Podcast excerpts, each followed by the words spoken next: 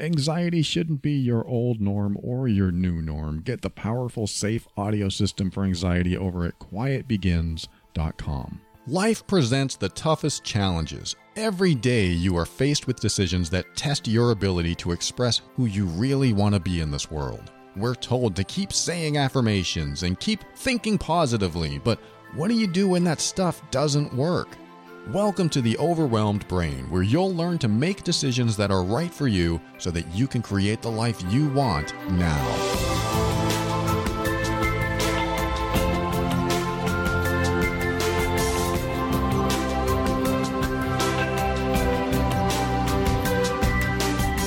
Hello, welcome to the show. My name is Paul Colaianni, and I'm here to help you increase your emotional intelligence so that you can avoid dysfunction, handle toxic situations with grace and ease, and show up as your authentic self. Everything I talk about on the show is my personal opinion and is meant for informational and educational purposes only. Always consult a medical or psychological professional before making any changes that could affect your physical or mental health. All right, I got an email a while back from a hot headed Italian. no, oh, she didn't call herself a hot headed Italian. I'm just using that as a fun phrase because I'm Italian and I can say things about other Italians. I'm actually half Italian. Uh, as you know, my last name, Colaianni, sounds very Italian. Sounds like a spaghetti dish. So um, I am telling you about this email because she said, How do you show up in life if you have a very expressive emotional nature. I'm going to read you the email in a moment, but in general, what I've extrapolated from her email is asking if she is normal or if uh, it's okay to have an amplified expression of your emotions. And uh, she's talking about, you know, when she has a boundary or a thought that she wants to present, that it might come out as more expressive than something like a computer reading text on a screen. so, what I mean by that is she might say, I don't like when you do that, instead of saying, you know, when you do that, it really bothers me. There's a difference there, and one of them has the inflection and the emotion and the body language, and it sounds aggressive to some people. And she's saying, you know, this is who I am. I'm an expressive Italian person. And what am I supposed to do? Am I supposed to repress? Am I supposed to hold back? Can I not be myself around certain people that can't handle it? But, And I think it's a great question. And what's funny is that I'm not your typical Italian. I am a half Italian, and I think I got the calm half. I think that I am probably more balanced. That also comes from being a middle child, probably being the person who likes balance, being the person who likes to keep the peace, just like my mom. I learned all that stuff when I was younger, and that really helped calm me in many ways because I learned uh, some good coping me- mechanisms. I also learned some very bad coping mechanisms, like people pleasing and uh, allowing people to walk all over me. There's a big mix of what I went through, just like all of us have gone through and developed our own coping mechanisms and dysfunctional behaviors over the years. I mean, I can't say all of us have done that, but a lot of us have done that. We've developed different dysfunctional behaviors. And when we grew up and moved out of our family home, we brought those dysfunctions into the adult relationships. And we wondered why the heck people were leaving us or why we were leaving them or why they were being such idiots. And we may not have blamed these uh, failures, I guess you could say, in our relationships on our past. Everything we do today has an origin in our past, of course, but when something happens that is considered negative, hurtful, angry, unhealthy, we can usually pinpoint it to something that one of us or somebody is not doing in a way that is mutually beneficial for everyone involved. Meaning, there's some dysfunction somewhere, and in order to get back to normalcy, we have to hash it out, we have to work it out, we have to talk it out. Or in the case of this person, she has to burst it out. so I'm making these words up. She didn't use these words, but this is what I imagine. This is how I think. And uh, her email, I'm going to read it in the second segment. But I am interested in like the tempers that we might have inside of us and our breaking point, our threshold of when we reach a point that we need to release a very highly emotionally charged response in a way that might be seen as perhaps erratic, irrational, aggressive. And when we appear aggressive to certain people, they might think that there's something wrong with us. The psychology is interesting because you can have a normally calm and balanced person with another normally calm and balanced person until they get upset. And then they become highly expressive and highly animated and maybe angry. But for the most part, their homeostasis is calm and balanced. Or at least, you know, for the most part. That's a tough place to reach for most people, but their personality isn't off the charts. Their emotions aren't off the charts every time they have one. It's just that they have their midline, you have your midline, and how do we get along with people if they have these bursts of energy that come out, this emotional energy? It can be tough. And I'm speaking from experience here because I moved in with somebody who's very much like that. She can have a burst of emotional energy, and it was quite unsettling for me when we started seeing each other and moved in together I started getting to know her personality more, and it was unsettling because I had done a lot of healing and I didn't want to be an aggressive person. I really felt grounded. And then I met someone who she herself is definitely one of the most grounded people I know, but she has these bursts, not necessarily outbursts and not necessarily aggressive as you know toward me, but just in general, they can appear as highly emotionally charged. This is something that we can see in other people, and sometimes we might wonder, whoa, what's wrong with them?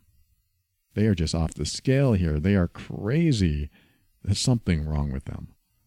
Some of us might come to that conclusion. And then there are others that might see somebody acting that way and say to themselves, they're just having a moment we'll just allow it to pass. And that's a nice place to be. If you are with someone like that, that's a really nice place to be, especially if when you let the moment pass, they go back to a more balanced homeostasis. So if you are around someone that tends to have these highly charged emotional energy bursts, but when they come back off of it, they're normal, they're kind, they're respectful, can you be in a space in yourself to be okay with it because most of the time they're okay? Or do you take that as a major personality flaw and perhaps a threat to you? And because it's a threat, do you find yourself in a situation that you don't like to be in because they are who they are? And I know I'm hitting some nerves here with uh, highly sensitive people. If you consider yourself a highly sensitive person, then of course this is going to make you nervous. This is going to set you off. You're not going to want to be around this person, and uh, you'll probably want to protect yourself. And protecting yourself might mean you're never around that person. And so, what I'm saying here is there's all kinds of people out there. There are highly sensitive people, there are highly insensitive people, and everyone else is in the middle. so you have all these people on the planet, and every single one of us has a different response to events, has different reactions, and no one is exactly like us. So it is helpful to come to an acceptance that that person is not like me and that person is not like me. Because when you do, you start to be more forgiving when somebody shows up in a way that you may not like or may make you nervous. Now, I'm not talking about intentionally harmful people. There are intentionally harmful people or just dangerous people that you shouldn't be around. If you're around somebody that's potentially harmful or potentially violent or you know is dangerous, That's not who I'm talking about. I'm talking about someone who ha- might have an outburst, someone who might have a temper, and they go off, but then they come back. Those are the kind of people I'm talking about. The people that come back. When they come back, hey, that's great. Now we can get back to work. or now we can get back to our family time or, or whatever. And I, I make it sound easy. I know it's not because you can have a pleasant time with someone and then they have an outburst and it just changes the whole mood. It changes the energy of the room. You don't want to be near them. You're thinking, "Oh my God, this just happened. what what do we do now?" And they might be thinking, "Well, I'm over it, so let's move on, and I'm good." And you might still be stuck. I can relate to that. When my girlfriend and I have argued in the past, uh, most of them have been some heightened emotions, some more expressive than others, some a, a tad bit louder than others, and then maybe only one or two uh, screaming. There are things that people can do to push us past the edge or just fire back when you can't seem to get your point across, or they just don't hear your point, or they don't believe your point, or they just think that you're a bad person or doing something bad and you're trying to convince them that you're not. This is the kind of stuff that I talk about with my girlfriend thankfully, we very rarely argue. We very rarely get into that kind of event. But when it happens, A, I know it's going to pass. B, I know we're going to be back to normal with love, kindness, and respect toward one another. And C, I know that there's a chance that one or both of us could have a burst of energy. And D, I also know that there's no danger I'm not in any danger. She isn't in any danger. And that it's actually safe to be this way with the person. So when a conversation becomes more energized and more amplified, and it's seriously going downhill fast, these things come to mind, making me realize that this too will pass and we will be a loving, connected couple after because we go into it loving one another. And unless there's a fundamental difference in our values, we come out of it loving one another. And we have had values conversations, and I should put quotes around conversations. We've had very heated conversations about things that I value versus things that she values. Not that either of us are wrong, but she has said, Why don't you value this? You should value this more. And I give her my reasons, and my reasons may not be good enough. She may want me to value something more. And even though I value it, I may not do certain things to show that I value that more. Like I may value a clean kitchen, and she may value a clean living room. You know, something super minor that really isn't true. Actually, we both value both. But as she started getting angry with me because the living room wasn't clean, even though I just cleaned the kitchen, then it might become an argument. But why should it become an argument? I don't want to argue about this. I just cleaned the kitchen. I did my part. If you have a problem with the living room, you do. I mean, you can understand how arguments start and where they go. But there's also an understanding that we both have good intentions.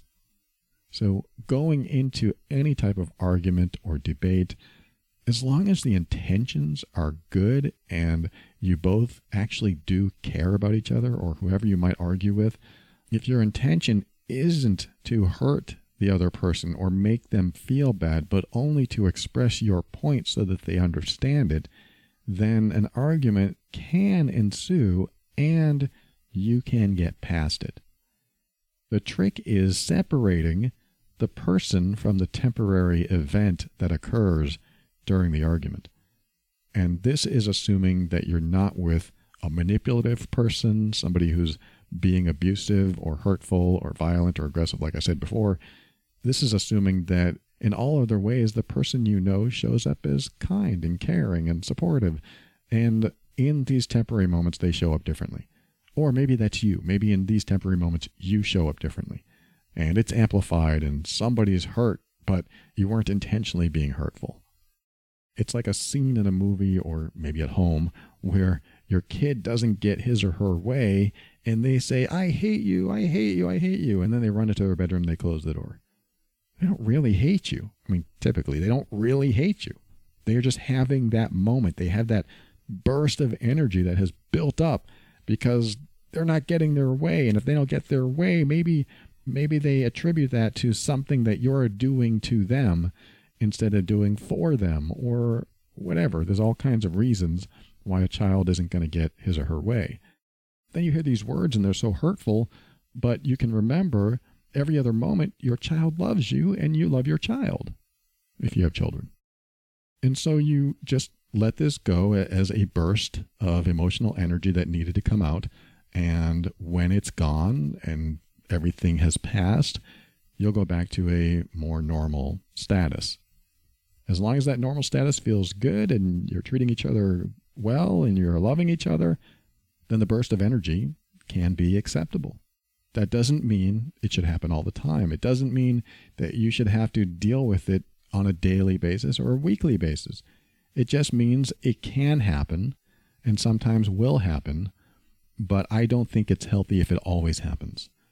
I think that it's important to understand some certain aspects of how this can work and how it can't work. With my girlfriend and I, it does work well, even though there are times I said to myself, I can't live with somebody like this during those heated moments. I didn't say it out loud, but I said, I can't live with somebody who does this.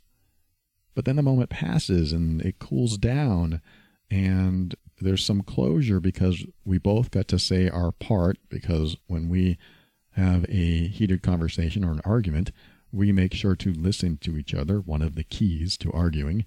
Listen until they're done saying their point so that you can say your point next and hopefully they'll listen too. Works both ways. You both have to listen.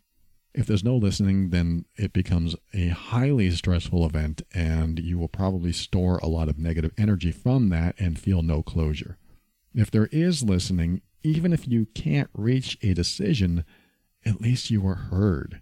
At least they somehow acknowledged it, even if they disagreed with it. That is one of the keys to having a healthy argument. But we can't all do that. And again, it takes two. I'm not saying that only one person needs to do that. They both need to do that because you can't have one person controlling the argument or talking over the other person all the time and not letting the other person speak. That's not how it works. One listens, the other one talks, then they listen while you talk, and it might go back and forth. It doesn't mean you say, okay, you're next. It just means you give opportunities to make points and say your part. And yes, it can amplify and accelerate and go into a dismal spiral of misery when the argument becomes more heated. But again, it is important that you hear each other's points. So there's some validation. There has to be some level of validation in the sense where you might say, okay, I hear what you're saying. You're saying that XYZ. Again, you don't have to do this every time, but you got to show somewhere along the lines that, that you heard them. You're going to acknowledge somewhere along the line that you're hearing what they're saying. You said XYZ, but here's my point. And then they may interrupt. They may get upset. This is what happens. This is what happens during an argument. You know it, and I know it. We go through the argument, and we're lucky to get a word in sometimes. But what happens in general during the conversation, during the argument, is important because there has to be some level of validation and acknowledgement that allows the other person to feel heard. It's one of the habits of highly effective people, I think, where people just want to be understood. I'm not saying it right, but I think that's pretty much what it says. People yearn to be understood. People just want to be heard and acknowledged and validated so that they know that their point got across. So that even if there is a disagreement, it's based on their understanding of what you said instead of their interpretation of what you said or a twisting of your words. And that's when things can really get heated. And I've had to experience that myself. it's not fun, it's not easy, and you have to get through it. And finally, when you get through it, there should be a moment where you both back off and you let the air settle down a little bit and you understand that there's really not much more you can say, or maybe you did say it all and you got your point across and they got their point across, and maybe you did reach an agreement. Maybe one of you said, Oh my God, I never thought of it that way. You're right. Whoa, that stops an argument pretty darn quick. I never thought of it that way. You made a good point. I never thought of it that way. That's a great way to release some of the pressure in an argument. That's a really good point. I never thought of it that way. Now, it also may heighten their level of energy. Yeah, of course, it's a good point. That's what I'm trying to say. And that's okay too, because this is one of those moments where we can allow them to have that emotional burst of energy because it's in there. This is one of the benefits of arguing, believe it or not. When there's emotional pressure building up and you don't have any type of outburst or expression, where does it go? It goes into other areas of the relationship. And I'm talking about any relationship family, platonic, romantic. When you have any type of relationship and there's an emotional energy building up in one or both of you, where does the energy go? I'm asking you an open ended question because you can tell where the energy goes by their general attitude, their behaviors, their body language, their voice inflections. You can tell where the energy goes because it comes out in other ways. And those other ways can be hurtful. Those other ways can be destructive to the relationship. People who don't argue at all and they're both building up all this emotional energy and it never has an opportunity to come out, those are the ones that you hear about on the news. Those are the ones the neighbor says, he was always quiet. He was always quiet. He always kept to himself. Those are the scary ones. I'm, I shouldn't say that. They're not all scary. Some people have a really good way of processing and releasing, and that's fine. I'm not talking about people like that. I'm talking about people that store it, that keep the anger, that keep the upset with them and it comes out in different ways. They're passive aggressive, they're snippy, they're snarky, they they do things and they say things that you just can't figure out where it comes from because maybe they've never released that pressure that has built up. Or they do have lots of arguments. This happens too. They do have lots of arguments. They do have lots of outbursts but it never hits at the core of the issue. You can have an argument that never hits at the core and the anger and the upset or whatever is in there stays in there. If you're not hitting the core, you're just saving your energy for the next round. Ding, ding, ding. Don't get into another fight if you can avoid it. But it's hard to avoid it if you haven't had a release of the energy of some sort. And there are ways to do that. You can look online. You know, how do I stop being so angry all the time? I mean, you could find that kind of stuff. But my method of releasing is attacking the core issue inside of me, even if I'm mad at someone else. And all that means is just asking myself a few simple questions, which can be deep. Why am I so angry? Okay, that's an easy one. Why am I so angry? Because he hit my car. We'll just use that as an example. All right, he hit my car. But why does that make me angry? It makes me angry because that's my car. I paid a lot of money for it. Okay, what's the next question? How is somebody damaging something that I paid a lot of money for a bad thing? Huh? what, what kind of question is that? Well, I'm going to ask myself that because I really want to know how I create anger inside of me or whatever upset you're dealing with. I really want to know how it's created. It didn't come out of thin air. The anger originated inside of me for some reason. Okay, how is that a bad thing? Well, it took me a long time to earn that money, and I felt like my life was in danger because I was almost pushed off the road. Okay, so now I have a couple things going on there. I might explore one rabbit hole or the other, but let's just say that uh, I explored the path of money here. Okay, so I worked hard and earned money to buy this car, which is now damaged. What's my next question? My next question or comment might be so what? Why do you care so much? Okay, that's a weird question. Why do I care so much? Because it takes a long time for me to make money. And I value the things I buy because I put so much time and effort into it, and it's the only car I have. And so it means a lot to me. And so I can hear myself saying all these things. This is all me talking to myself. And I heard myself say, uh, it takes a lot of time, and this is all I could afford. I didn't say it in those exact words, but I'm getting closer to some core issues inside of me that are really close to my biggest vulnerabilities. One vulnerability might be that I'm worried about money, or I'm worried that I could lose something really fast, or maybe it's an ego thing. Having a dent in my car means that I'm driving around a piece of junk and Maybe my dad said that I would never amount to anything. And I'm just drilling in, drilling down, and asking myself questions and sometimes stupid questions just to figure out where this anger comes from. Because anger is not about the moment, upset is not about the moment. You get upset in the moment, you get angry in the moment, but it's not about the moment. It's about something deeper inside of you. This is why arguing can be helpful when you're willing to reflect on why you get the emotions that come up. Because if you're willing to reflect on why you get angry, even though it's obvious why you're getting angry, but you break it down to figure out where the anger comes from, as if the anger or upset was just part of a program that happens in a certain sequence that you could break apart and figure out why you're programmed that way.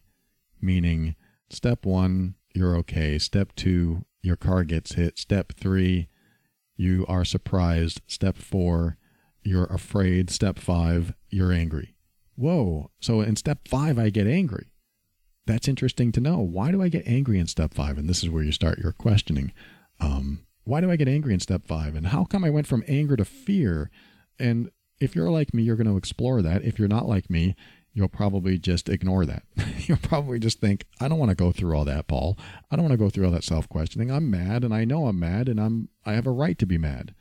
Yes, all of that's true, but do you self-reflect on why you get mad or why you get happy?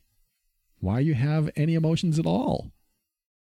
You might think you know, but I really find it fascinating to explore these emotions that come up knowing they have an origin and knowing that there was a time that they began, knowing there was a time that I had to learn how to be these things, how to be happy, how to be sad, how to be angry, how to be upset, how to be embarrassed.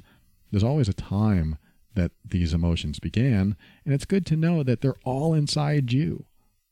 Somebody didn't plant them there. Somebody didn't come along and make you angry because you already had anger inside of you. Somebody didn't come along and make you happy because you already had happy inside you. Nobody can show you how to do that. These are already inside of you. You are born with these emotions. And because you're born with them, they are components of who you are that get called on when certain events happen, when you are triggered. When you are triggered, these emotions are called on or called upon, and then they come up, and now you're experiencing them. But there's always a time when you learned how to feel that emotion. And imagine if you learned how to feel certain emotions in an unhealthy way. For example, you're a child and you couldn't get dessert when you were younger, so you got angry. And then you grew up, and every time you couldn't get something you want, you got angry. That is not a very functional behavior to have when you're an adult because a lot of us don't get what we want. But imagine if you carried that with you, if that's how you learned, if that's how you first felt anger, and that became a function inside of you, which in turn became a dysfunction in your relationships or in most situations, you're going to carry that into conversations with loved ones and they'll turn into arguments. I hope this makes sense where I'm going with this because I went way down inside of you and brought it out into a conversation with somebody else and how something like that can stem into an argument because maybe you get expressive, maybe you get highly emotional, maybe you become very animated, like this person who wrote to me, or maybe you're more calm and balanced. And either way, like I was saying before, you have a breaking point. And when that breaking point happens, what comes out of you? And do you go back to your status quo, your homeostatic state, so that you feel normal again? Or do you carry it with you? Or is it the way you're made? That's what we're going to talk about in the next segment. Right after this, we'll be right back.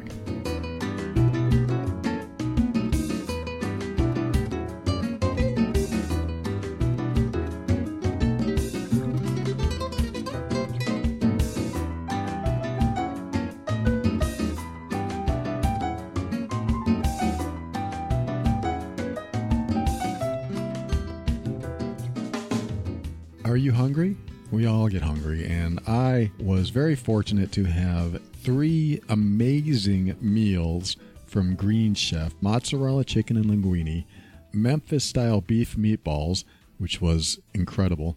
I'm looking at a picture of it right now, wanting it again, and roasted curry pork chops.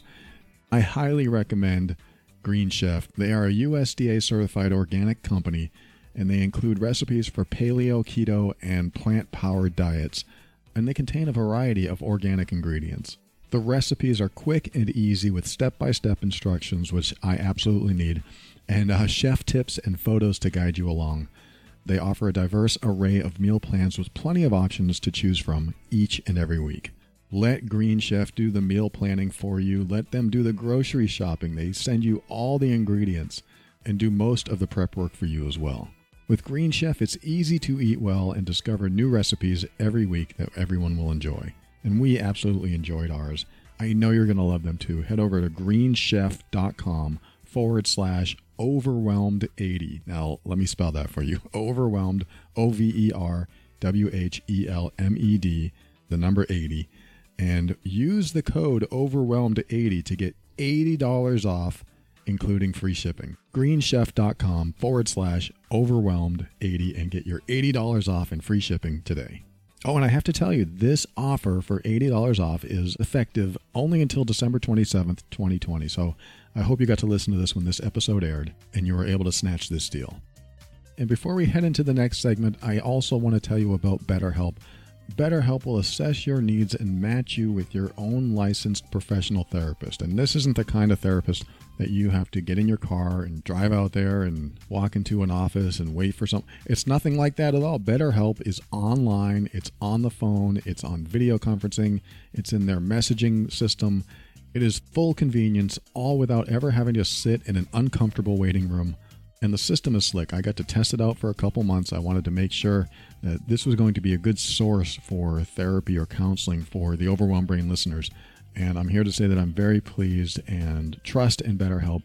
And I know you will too. If you're looking for something that's more affordable than traditional offline counseling, and you want to talk to a licensed professional counselor who specializes in a number of things like depression and relationships and sleeping and LGBT matters and grief and self esteem, anything that you're going through, whatever is preventing you from being happy, BetterHelp has a great service. I've already heard from many listeners of the show who have tried it out and are using it now and are very satisfied and are getting the help they need. And I don't really have time to do my own coaching anymore, so this is perfect timing for something like this to be available.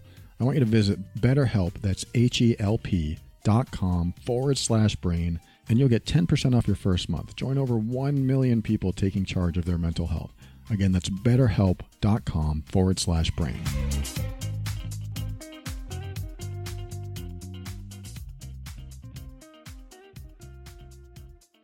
All right, welcome back. I said I was going to read you an email. It's about what we're talking about today. And I'm just going to read the highlights here. This person wrote, Thank you so much for your amazing insights and your guidance through the podcasts. Uh, I recently bought your mean workbook and my score was 116.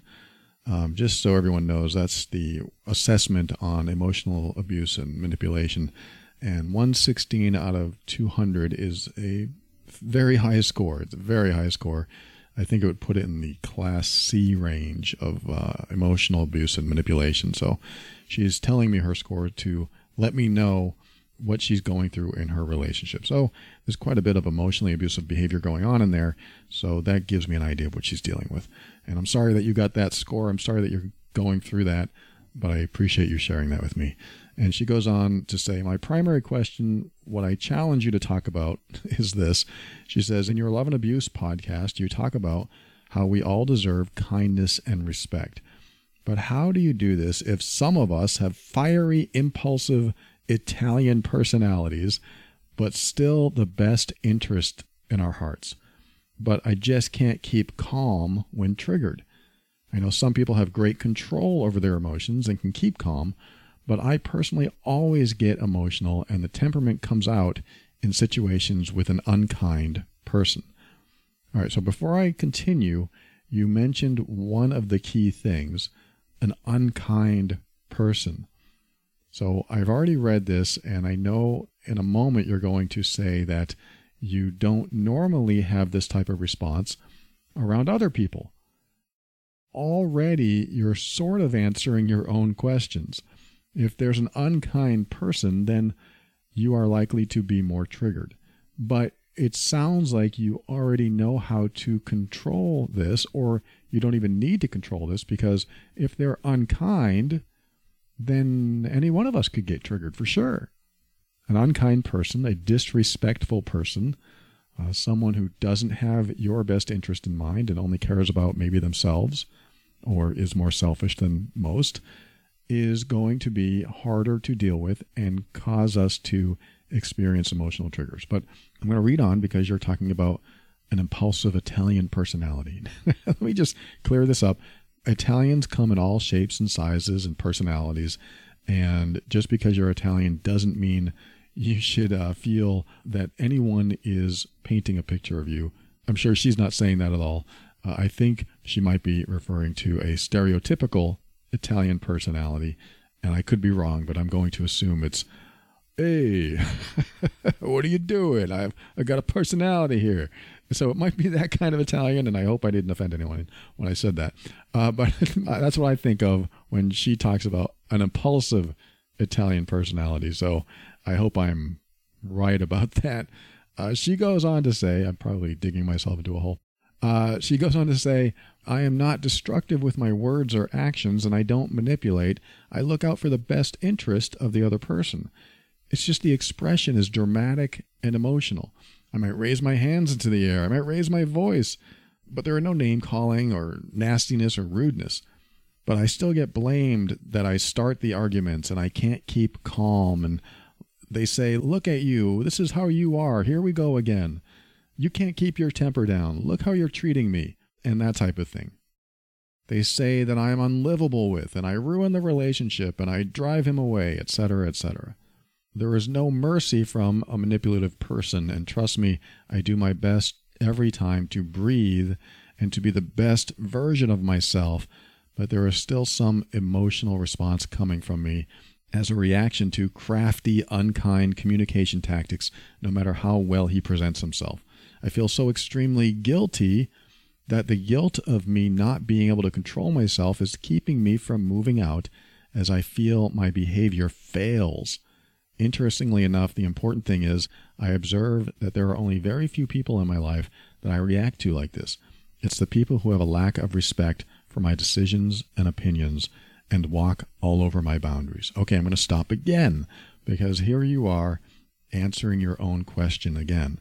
You are around someone that is not respecting your decisions, is not respecting your opinions, and rolling over your boundaries. So, no wonder you're protecting yourself.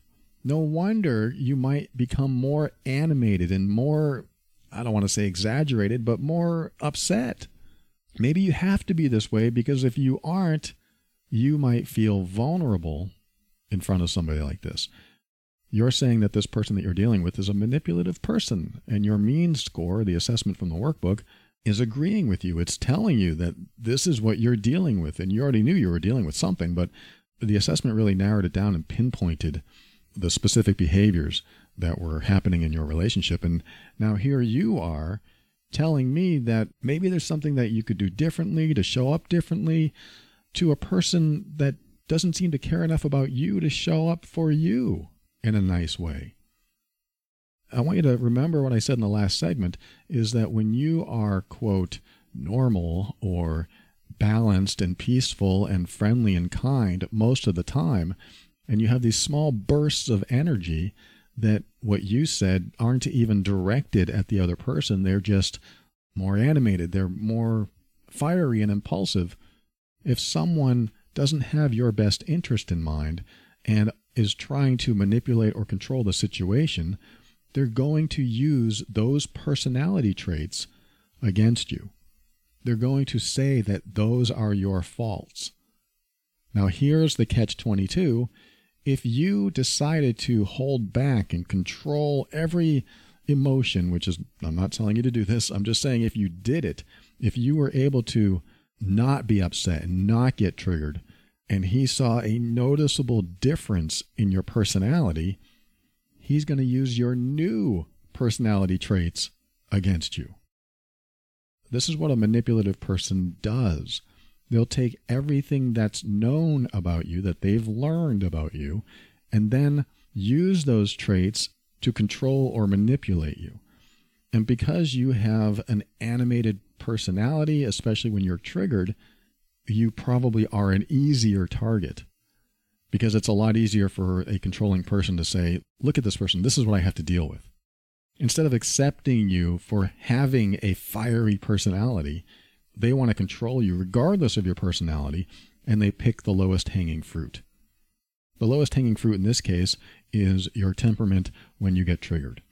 But you're getting triggered from someone that is being unkind. So your triggers are valid. Your triggers are justified. You're getting triggered because someone is being hurtful to you. And because of that, your animated, fiery, expressive personality is going to come out.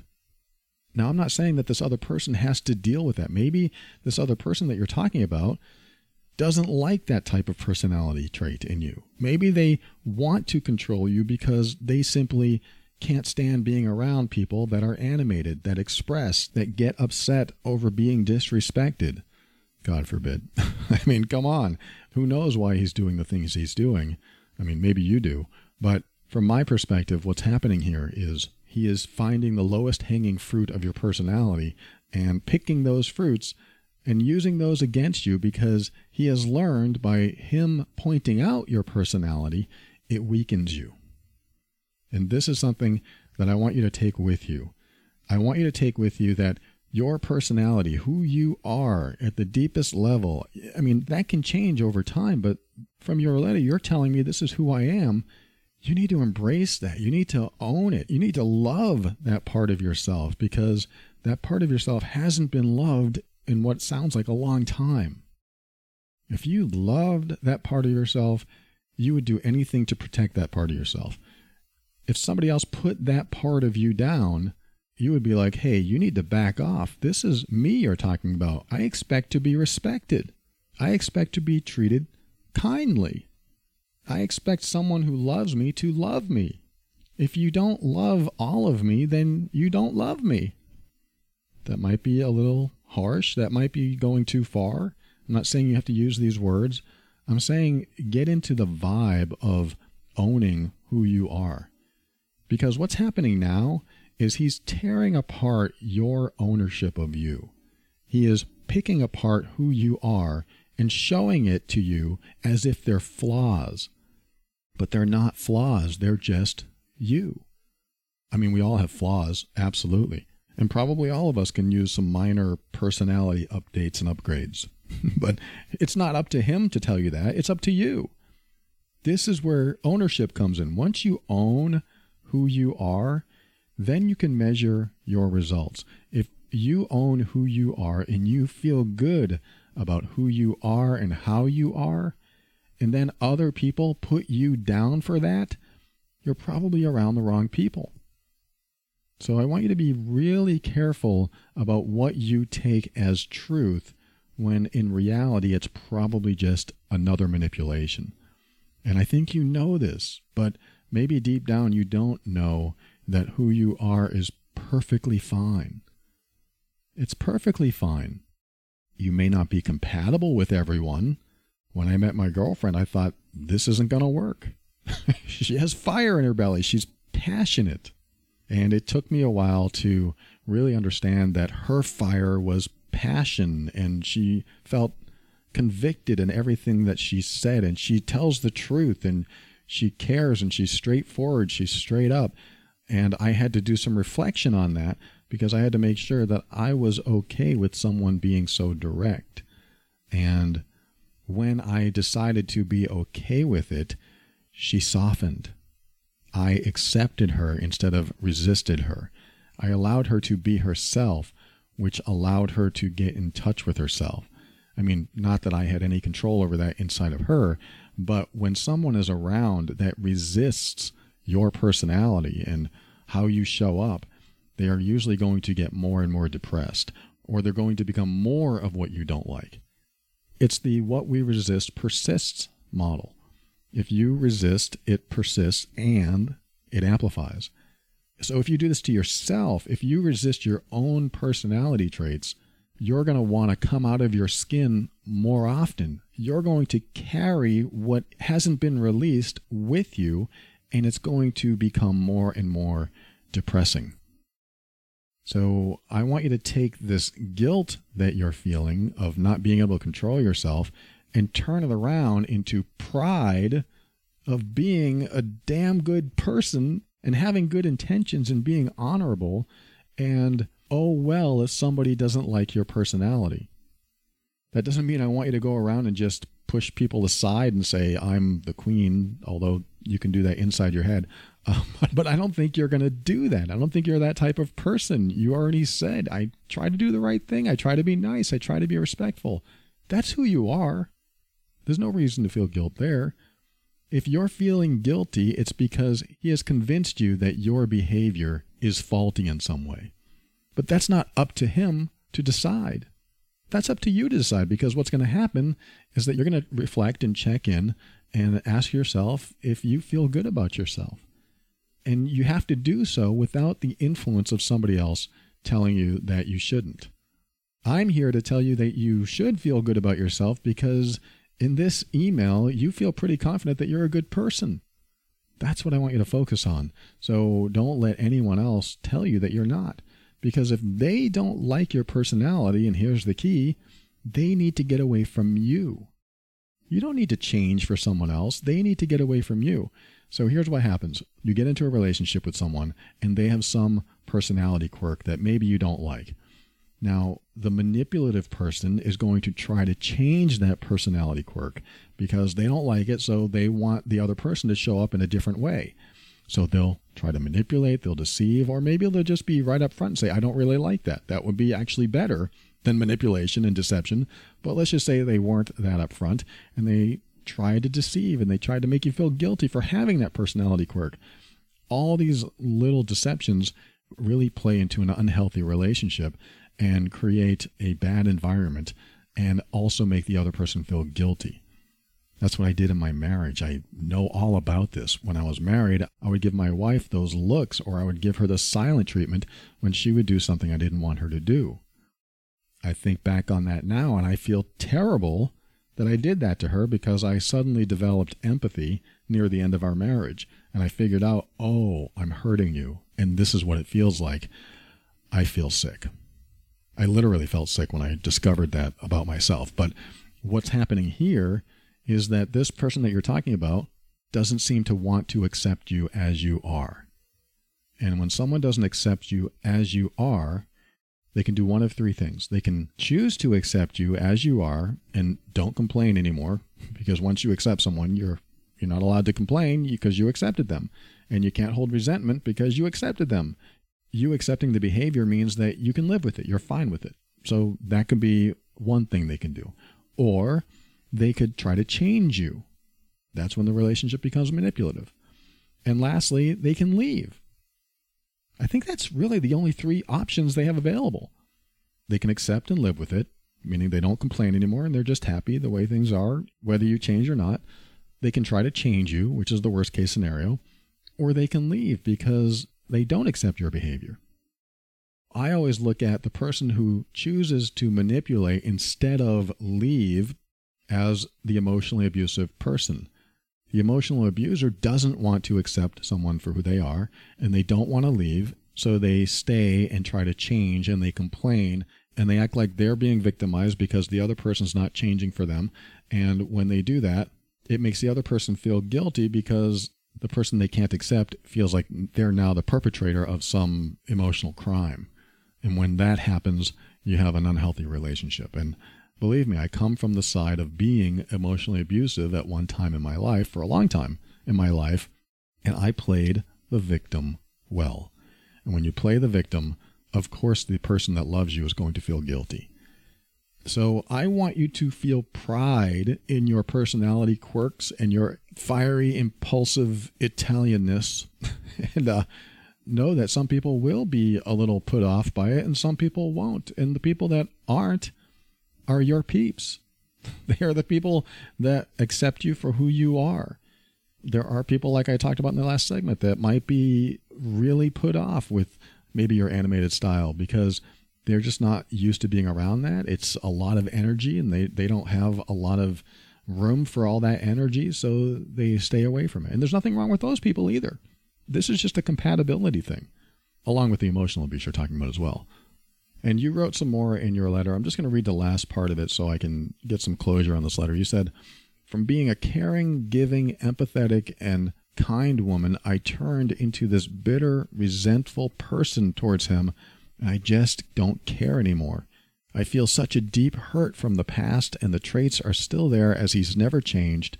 And I feel like I love him and I hate him at the same time, and I just need to walk away from this. All right, so thank you so much for sharing this. I know you're going through some difficulty. What's happening here is that over time, who you are is dissolving. This is what I just talked about in a recent episode. It might have been over at Love and Abuse, where the emotionally abusive relationship chips away at you bit by bit until you are hollow inside. And you walk away from a relationship like this as a shell of your former self. A shell. I mean, imagine that. It's just this shell of who you were, and all of your good qualities were ripped out by someone who would rather you conform to who they want you to be instead of who you are. So I'm not going to tell you if you should stay or you should go. All I'm going to tell you is that you need to own who you are, be proud of who you are, and stand up for who you are. Does that mean you stand up to him? Does that mean you get into an argument? I'm not saying that either. I'm saying you feel this inside, and whatever happens because of that, when you own this, is what happens. I say on my other show, pick your battles wisely. You don't want to pick your battle with a violent person or someone who has the tendency to be physically aggressive. You want to be careful there. But I do know that if you don't become empowered and confident in who you are and sure of yourself again, that you'll just waste away like this. I don't want you to waste away. In fact, I don't even want you to love him. Hear me out. I don't want you to love him until you fully embrace and love all of who you are. Once you do that, then you'll have enough love to give to others, and you can choose him or not. That's the best time to make a decision to love someone else, is when you have it in you for you. Thank you so much for writing, and thank you for tuning into another episode. I hope this helps. I appreciate you, and I wish you much strength through this. I'll be back with my thank yous and goodbyes right after this.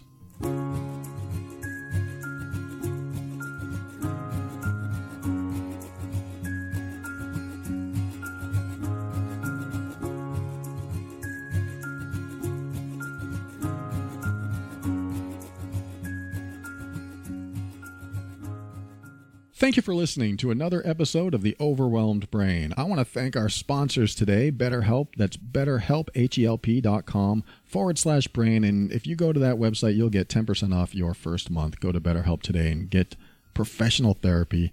Very affordable, very convenient. Check them out. And I also want to mention Green Chef is now owned by HelloFresh. If you've been listening to my show a while, you probably heard me talk about HelloFresh and you think I'm being traitorous. I'm not I'm not doing that. I loved HelloFresh and now Green Chef is owned by HelloFresh, so they offer a wider array of meal plans and I just wanted to mention that there's something for everyone and um, they both still exist. I love switching between the brands when my tastes change. So I again recommend you check them out. Go to greenchef.com forward slash overwhelmed 80 and get your $80 off and free shipping by December 27th, 2020.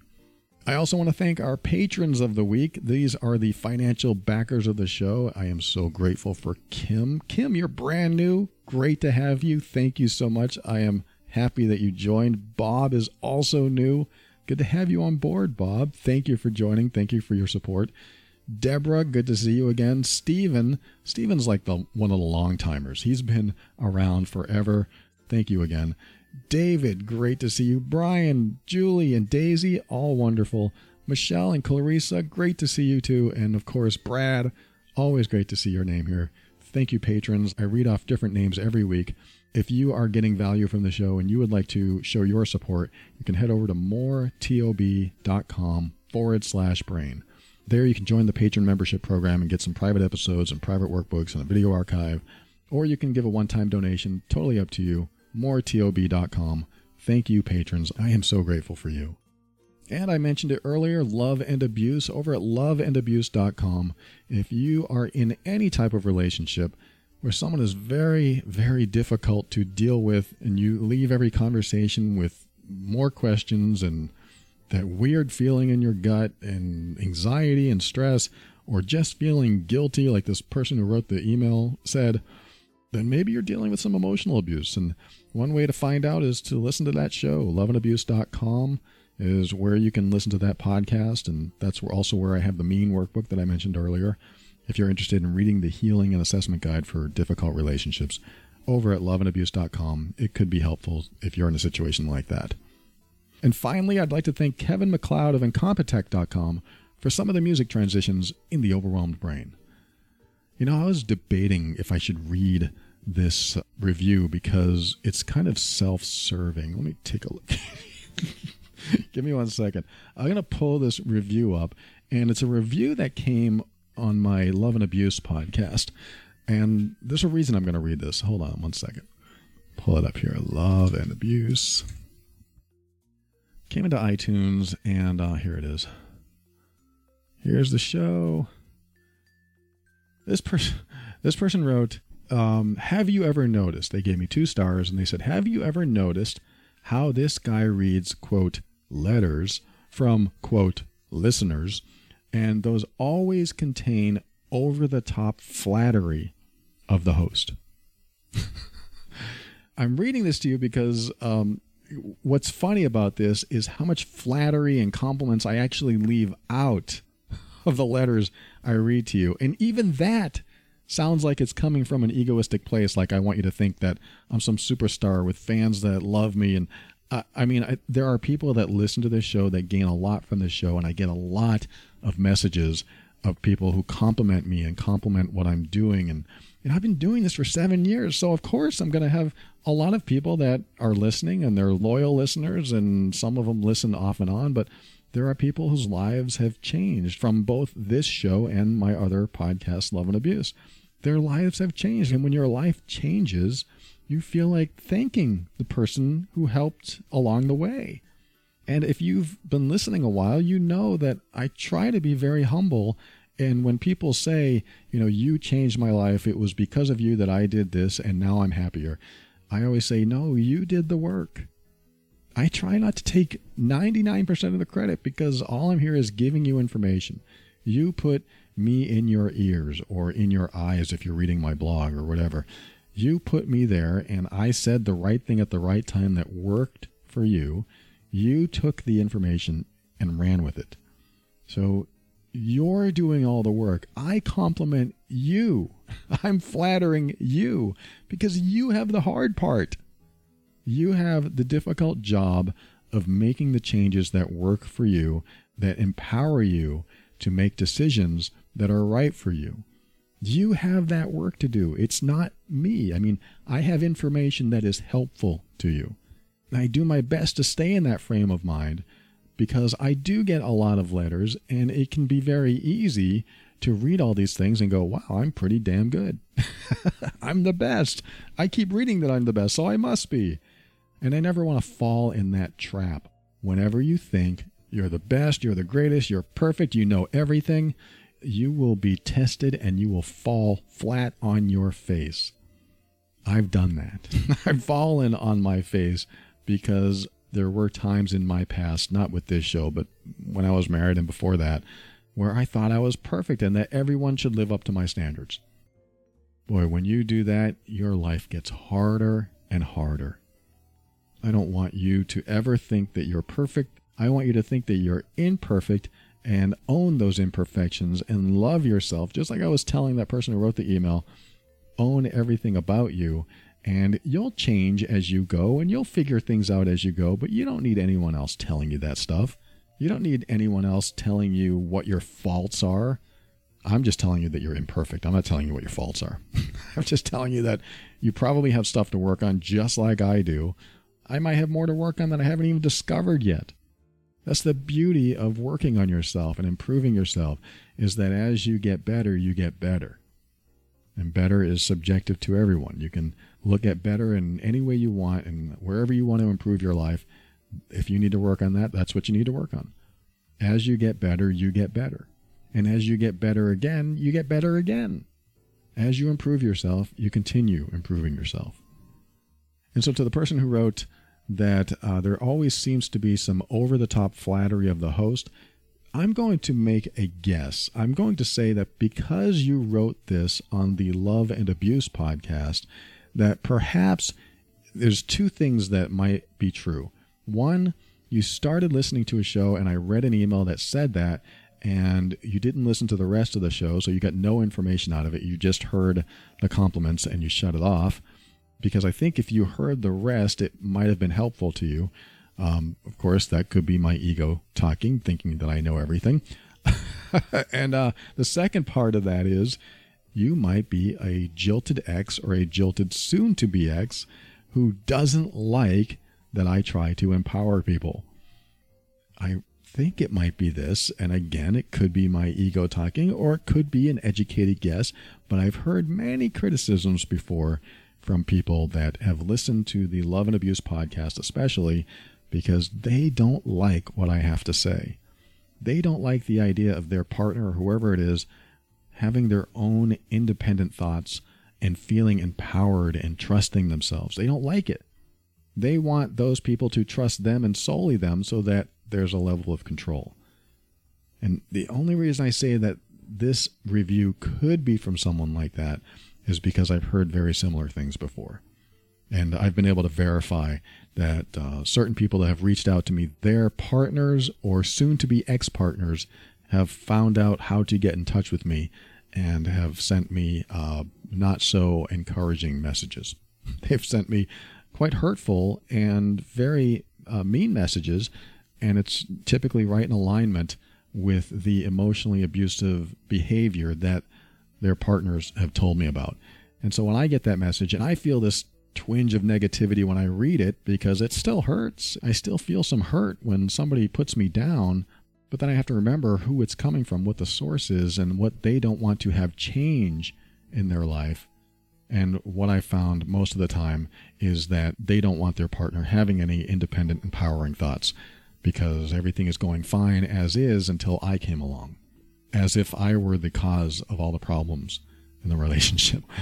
And because they're focused so much on not wanting the other person to change, they're going to focus on putting me down instead of redirecting their energy on themselves and asking themselves, what could I do differently or better to show up as a better person to support my partner's happiness? That's what I would love uh, everyone in any type of relationship to ask themselves. How can I show up better to support my partner's happiness? But that only works if both of you do it. the person who wrote me earlier probably is trying to do that. But the magic key in that is that the other person has to do that too you can ask yourself, how can I show up in a more improved way to support my partner's happiness? But the other person has to say that about you as well, making it an actual equal relationship where you're both supporting each other. That's how it's supposed to work. And uh, to the person who wrote the review, you're entitled to give me two stars, two out of five. But um, I guess I can't disagree with anything that you said. you said, Have you ever noticed this guy reads letters from listeners and he quotes listeners like he thinks you're not real. And uh, those always contain over the top flattery of the host. Yeah, I did notice that. but it doesn't bother me as much as it bothers this person. So I'm going to let it go. And I am so grateful for anyone who's complimented me or thanked me for any of the information that I provide. I am appreciative of you and I compliment you. I am grateful for you. I am over the top impressed by you.